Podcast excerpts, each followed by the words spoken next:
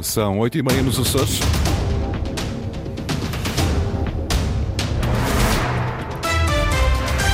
Vamos conhecer os títulos desta edição. Vai ser possível encontrar uma solução para evitar eleições antecipadas nos Açores.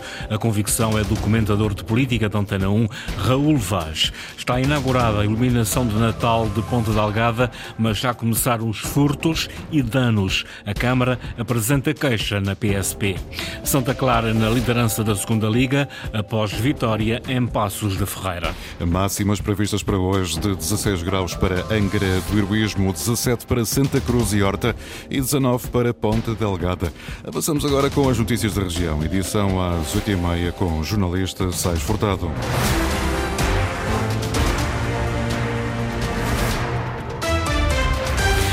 Vai ser possível encontrar uma solução para que a legislatura nos Açores termine no período normal. A convicção é do comentador de política da Antena 1, Raul Vaz. O plano de orçamento do Governo dos Açores para 2024 começa a ser discutido amanhã na Assembleia Regional, já com chumbo anunciado pelas intenções de voto da Iniciativa Liberal, do PAN e do Chega. Mas há ainda espaço para evitar eleições antecipadas nos Açores, até porque o Governo Regional pode apresentar um segundo orçamento no prazo de 90 dias. Ouvido pela jornalista Eduarda Mendes, Raul Vaz afirma que a crise política nacional acabou por se sobrepor à regional. Vaz, como é que é vista neste momento, a nível nacional, a crise política que se vive ou que se irá viver nos Açores a partir da próxima semana? Eu penso que a crise que, entretanto, rebentou a nível nacional, com a admissão do Governo, do Primeiro-Ministro e a convocação pelo Presidente da República de uh, eleições legislativas antecipadas, de certa forma, uh, abafou, se me permite o termo, uh, a crise regional que existe, mas que é, no fim do dia, muito, muito mais gerível do que a crise que, entretanto, rebentou a nível nacional.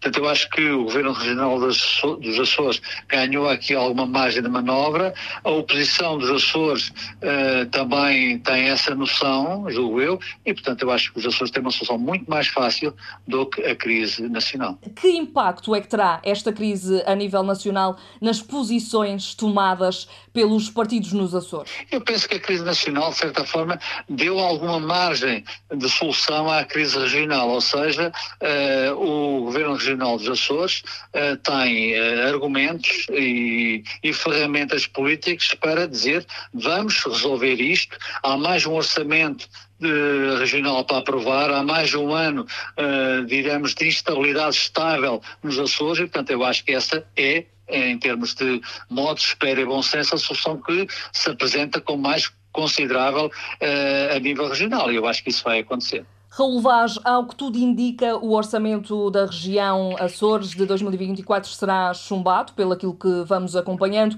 A oposição não admite para já a apresentação de uma moção de censura, nem o governo uma moção de confiança. Mas admite sim o governo a apresentação de um segundo orçamento, caso haja efetivamente o chumbo uh, na próxima semana dos documentos. Qual deverá ser a posição de Marcelo Rebelo de Sousa e de Pedro Catarino, o representante da República nos Açores? Eu penso que é uma atitude de esperar para ver, não introduzir mais, mais ruído naquilo que está a acontecer a nível nacional, uh, esperar com alguma, com alguma vontade de haver uma solução, mesmo que ela seja uh, a solução de um, de um, orçamento de Estado que resolva.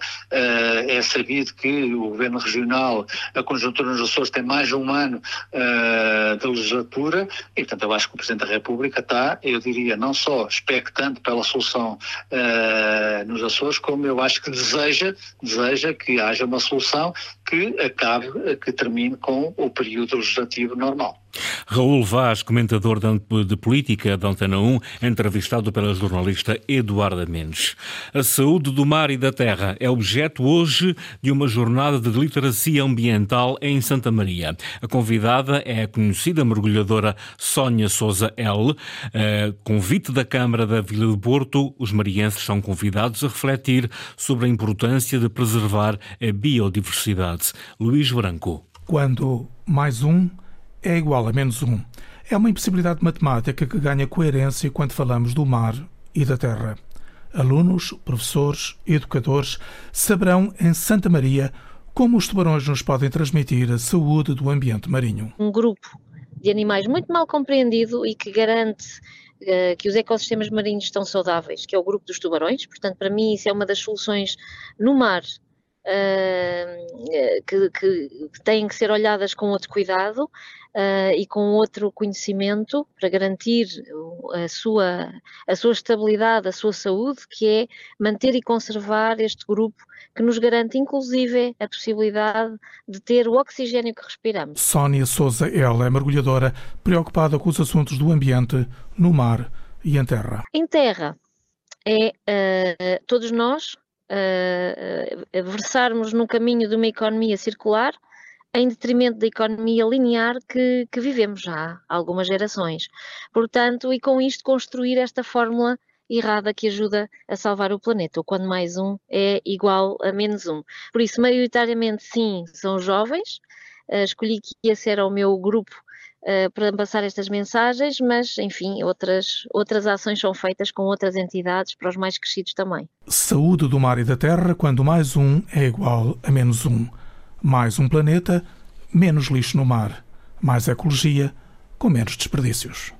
O vinho e a cultura da vinha a projetarem o turismo na Madalena do Pico. É o que quer a autarquia. Para isso, acaba de ser lançado o Roteiro das Adegas. David Borges. O novo projeto do município da Madalena pretende dar a conhecer a história do vinho do Pico e das adegas, onde secularmente tem sido produzido desde o cultivo das uvas até o engarrafamento final. Não queríamos deixar passar esta oportunidade desta criação, desta, desta, desta rota, que vai, vai dinamizar cada vez mais os nossos produtores, o que é, o que é realmente fundamental. Tudo aquilo que nós fazemos, que ajudamos a criar com os produtores, é sempre uh, alavancando uh, os nossos vinhos e os nossos produtores também, que é realmente muito importante. José António Soares, presidente da Câmara da Madalena, o roteiro que conta na fase inicial com 12 adegas de produtores com vinhos certificados de toda a Ilha do Pico é mais um contributo para a sua projeção através do enoturismo.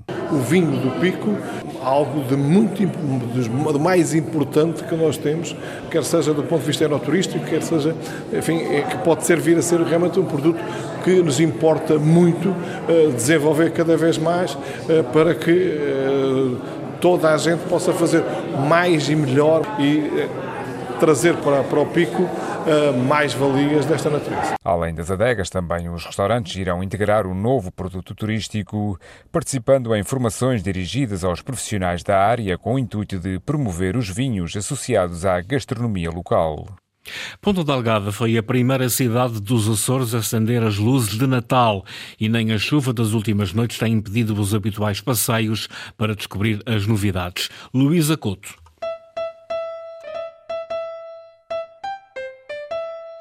Junto às portas da cidade, um colorido carrossel e um animado comboio chamam a atenção de quem passa na avenida. Não admira por isso que a concentração na praça se adense para uma e outra volta, é que a viagem de comboio até inclui uma pequena tempestade de neve. E ele já está aqui muito chateado que ainda não cheguei lá dentro. Não é mesmo?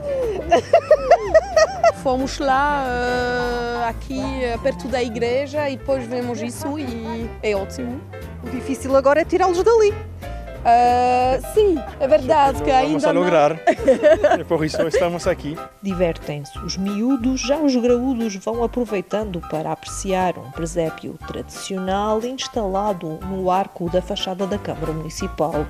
Um presépio onde não faltam as mais emblemáticas tradições da cidade, como é o caso da procissão em honra do Senhor Santo Cristo dos Milagres, bem representada em pormenor. It's beautiful. Está muito bonito. Há quem diga que é cedo demais, acha que é? Olha, eu não acho. Para já se diz que o Natal é, é, são todos os dias, então se são todos os dias, porque não principiar mais cedo com as luzes? Está bom assim nessa altura, porque o Natal é isso, é preparação, porque depois, quando chega a data mesmo, passa rápido. Por isso há que aproveitar a luz que veio trazer o brilho do Natal à cidade de Ponta Delgada. Entretanto, a Câmara de Ponta Delgada registrou a ocorrência de furtos e danos na iluminação de Natal da cidade e vai apresentar uma queixa contra desconhecidos na PSP. Foram registrados furtos de luzes, furtos de luzes decorativas em diversos locais do centro histórico de Ponta Delgada, provocando, segundo a Câmara, um prejuízo que afeta todos os residentes do Conselho. No desporto, o campeão de rallies dos Açores venceu a 13ª edição do Rally da Graciosa. Ruben Rodrigues considera que a prova tem todas as condições para integrar o campeonato regional. Luís Costa. Ruben e Estevão Rodrigues fizeram os 57 km no Skoda Rally 2 em 32 minutos e 57 segundos. A qualidade dos troços e a paixão do público impressionaram o campeão regional. Ficamos soberbos e fazemos aqui uma boa prova para o campeonato regional. Eh, acho que tem todas as condições para tal. A Graciosa tem, tem um público magnífico. As pessoas aderem em massa aqui ao, ao desporto. Nós Fomos bastante aplaudidos, gostamos imenso de estar aqui. Idêntica opinião tem Cláudio Betancourt, que este ano estreou um Peugeot Rally 4, navegado pelo experiente Carlos Magalhães. O graciosense ficou no segundo lugar, a 1 minuto e 35 segundos dos vencedores. O Rally tem potencial para passar para o patamar, já o referi há muitos anos atrás. Uh, pena não isso não acontecer, não consigo perceber porquê. O Rally da Graciosa deverá pertencer já na próxima época à Taça Açores. Isso agora está tudo na, na Federação e, e, com as observações que temos tido positivas e o feedback dos pilotos, eh, há, há, há, a possibilidade de fazer isso já na próxima época. Mas o presidente da Agraprom, Francisco Andrade, diz também que são necessários mais apoios. Estamos cada vez mais afastados das outras ilhas com os transportes. Nisso tivemos um apoio grande que foi a Gasline este ano, que nos permitiu trazer mais viaturas de fora mas precisamos de mais dinheiro porque a Graciosa tem poucos recursos e é isso que é preciso para levar isto a outro patamar. O último lugar do pódio foi ocupado pelo terceirense André Simas. No último rally do ano nos Açores participaram 10 concorrentes da Graciosa e 15 da terceira, São Miguel, São Jorge, Madeira e Continente. No futebol, os golos de Bruno Almeida e Rafael Martins selaram a vitória do Santa Clara em Passos de Ferreira. Os açorianos somaram a sexta vitória em 11 jornadas e são a única equipa invicta na segunda liga. Luís Lobão.